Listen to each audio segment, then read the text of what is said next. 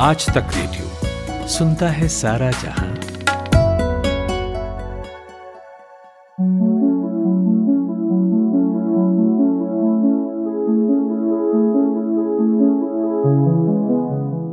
देश में बढ़ती जनसंख्या का सीधा असर जंगलों की ज़मीन पर हो रहा है। रहने के लिए अवैध इंसानी घुसपैठ हो रही है। भोजन की जद्दोजहद में अवैध शिकार हो रहा है और लालच में अंधाधुंध खनिजों का दोहन हो रहा है।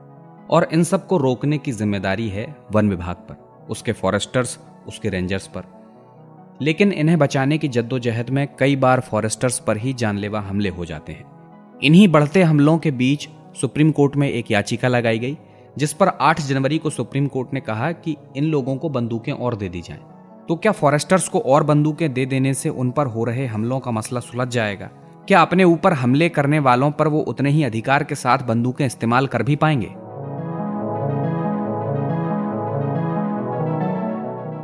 नमस्कार, मेरा नाम है अमन गुप्ता और आज पॉडकास्ट में बात करेंगे कि फॉरेस्टर्स को और बंदूकें दे देने से क्या जंगली जानवरों से खुद की रक्षा, शिकार और खनिजों का दोहन रुक जाएगा? इसी पर बात करने के लिए मेरे साथ हैं इंडिया टुडे मैगजीन में एसोसिएट एडिटर और पर्यावरण की खबरों पर नज़र रखने वाले पत्रकार राहुल नोरोन्हा। तो राहुल जी बहुत बहुत स्वागत है आपका आज तक रेडियो के इस पॉडकास्ट में। धन्यवाद अमन जी। तो राहुल, सबसे पहला सवाल तो मेरा ये है कि आंकड़ा क्या कहता है? भारत में कितने फॉरेस्टर्स हमले का शिकार होते हैं औसतन हर साल? जी अमन जी, मैं यहाँ ये बताना चाहूँगा कि एक इंटरनेशनल रेंजर फेडरेशन करके एक संस्था है, जिसने विश्व व्यापी डेटा कलेक्ट किया। विश्व में, हर देश में वन विभाग के कर्मचारियों को किस किस्म के हमले हो रहे हैं। तो 2012 से 2017 के बीच का जो डेटा हमारे पास है वो ये बताता है कि इंडिया भारत सबसे खतरनाक जगह है रेंजर होने के लिए। यहाँ सबसे ज़्यादा रेंजर्स को जान का खतरा है और एक डेथ्स हिंदुस्तान में हुई है जो विश्व में इकतीस प्रतिशत का हिस्सा बनाती है। तो आप इससे अंदाज़ा लगा सकते हैं कि यहाँ पर कितना खतरा हमारे वन विभाग के कर्मचारी झेल रहे हैं। जी। राहुल जी और कई बार इस तरह की हम खबरें सुनते भी रहते हैं कि वन विभाग के कर्मचारियों को एक अलग तरह के प्रशिक्षण की ज़रूरत है। उनको हथियार देने की आवश्यकता है ताकि वो अपने ऊपर जो हमले हो रहे हैं उनसे कहीं ना कहीं बचाव कर सकें। और हाल ही में हमने देखा अभी सुप्रीम कोर्ट ने भी फॉरेस्टर्स को फायर आर्म्स देने की एक वजह कही एक याचिका में। और तो क्या मसला था वो पूरा? जी एक अमरावती बेस्ड काफ़ी रेप्यूटेड एनजीओ है नेचर कंजर्वेशन सोसाइटी के नाम से। उन्होंने एक T N Godavarman versus union of India में एक इंटरलॉक्यूटरी एप्लीकेशन मूव की थी कि पिछले छह महीनों में मध्य प्रदेश, राजस्थान और महाराष्ट्र में वन कर्मियों के ऊपर हमलों में बहुत संख्या में बढ़ोतरी दर्ज हुई है। ये बहुत चिंता का विषय है। यही इस आईए ने कहा गया था कोर्ट के समक्ष। आठ जनवरी को इसकी सुनवाई करते हुए हमारे चीफ जस्टिस साहब जो हैं जस्टिस एस ए बोबड़े उन्होंने कहा कि इस खतरे को देखते हुए क्यों ना आ, सारे राज्य एक यूनिफॉर्म पॉलिसी बनाए। उन्होंने ऐसा हमारे सॉलिसिटर जनरल साहब से कहा कि क्यों ना एक यूनिफॉर्म पॉलिसी बनाई जाए जिसके तहत वन विभागों वन विभाग प्रदेश में जितने प्रदेशों के जो वन विभाग हैं उनको कर्मचारियों को एक लेवल के ऊपर के कर्मचारियों को शस्त्र दिए जाएँ अपने आप को डिफेंड करने के लिए। उन्होंने आसाम का भी एग्ज़ाम्पल बताया जहाँ पर वन हॉर्न राइनो की काजीरंगा में पोचिंग बहुत रैंपन थी बहुत घटनाएँ होती थी और वहाँ पर वन विभाग को आम कर देने के बाद इसकी संख्या में बहुत गिरावट आई है। सुप्रीम कोर्ट ने चार हफ़्ते बाद ये दोबारा केस को सुनेगा और तब तक कहा है कि एक पॉलिसी सरकार उनके सामने रखे। अलग अलग प्रदेशों में अलग अलग पॉलिसी क्यों है? इस पे कुछ हल्की सी चीज़ों को आपत्ति थी उन्होंने कहा है कि यूनिफॉर्म पॉलिसी बनाई जाए। जी। अच्छा तो राहुल जी क्या किस तरह का खतरा है फॉरेस्टर्स को? जंगली जानवरों का खतरा है शिकारियों का खतरा है तस्करों का खतरा है? जी जी। खतरे कई किस्म के हैं आपने एकदम सही कहा। आ, मेरे हिसाब से और जो डेटा बताता है उसमें पोचर्स तो बहुत छोटी संख्या में हमलों के लिए जिम्मेदार है।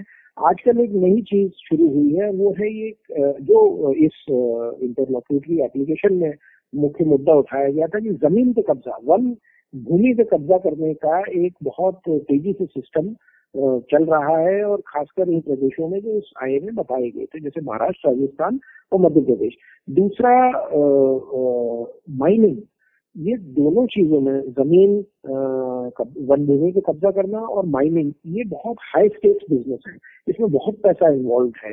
तो जब भी वन विभाग के लोग इलीगल माइनिंग को रोकने या वनों पर कब्जा जहाँ हो रहा है उसको रोकने के लिए गए हैं तो इनके ऊपर हमले हुए हैं और ऑलमोस्ट जानलेवा हमले बहुत ही सीरियस नेचर के एक व्यक्ति का तो पैर एड़ी के पास से काट दिया गया एक फॉरेस्ट गार्ड का।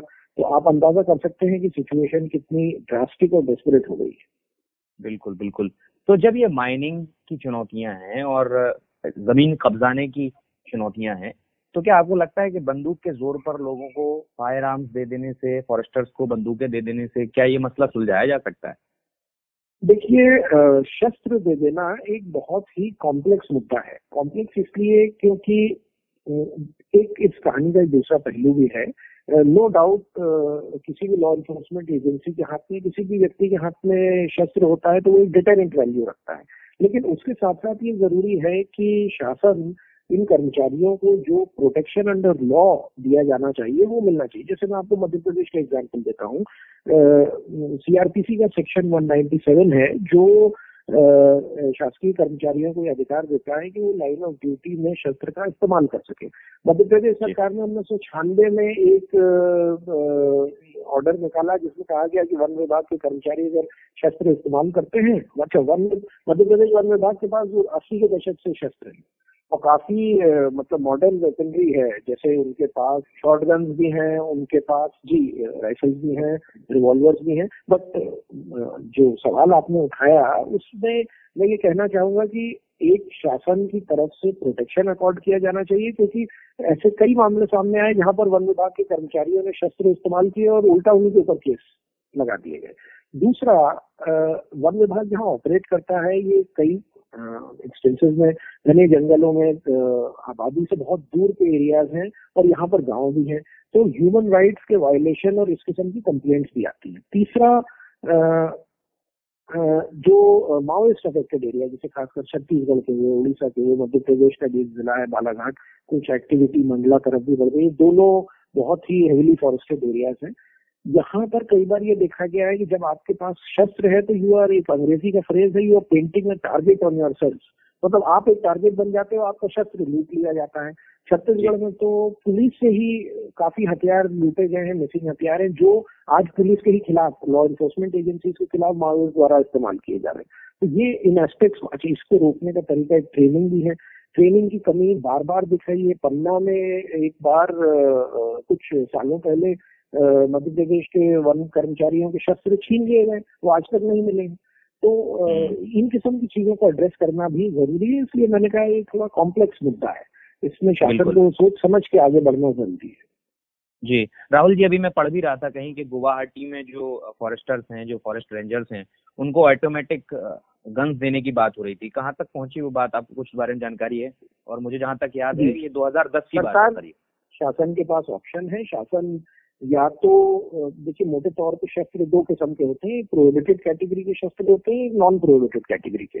प्रोहिबिटेड कैटेगरी के शस्त्र वो होते हैं जो पुलिस पैरामिलिट्री आर्मी इनके पास होते हैं। ये अंग्रेज़ों के जमाने का एक सिस्टम चला आ रहा है कि ये शस्त्र अगर सिर्फ़ सरकारी एजेंसी के पास होंगे तो इनका असला, बारूद, कारतूस और ये शस्त्र स्वयं मार्केट में अवेलेबल नहीं होते।